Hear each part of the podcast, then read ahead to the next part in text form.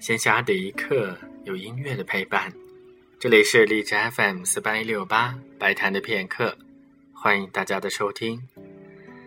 最近所播放的音乐，总体来说都偏阴郁别扭，所以觉得有必要用一首莫扎特来冲刷一下。一七八六年三月，莫扎特在一个月之中就写了堪称杰作的两部钢琴协奏曲，作品 K 四八八的 A 大调。和 K 四九一的 C 小调，莫扎特的灵感一直是喷涌式的，因为差不多也是这个时间，他的歌剧《费加罗的婚礼》刚好完成，进行了首演，所以无怪乎大家都把他称作是一位独一无二的天才。这首协奏曲的编制，除了弦乐和管乐之外，包括了一支长笛、两支单簧管、两支巴松管，可以发现。莫扎特越来越强调木管的作用。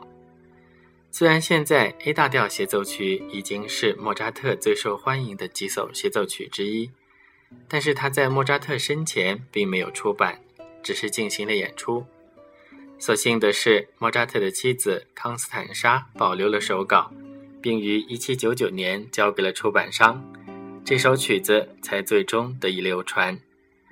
今天我们首先听到的是温暖热情的第一乐章，下面就请大家一起来听音乐。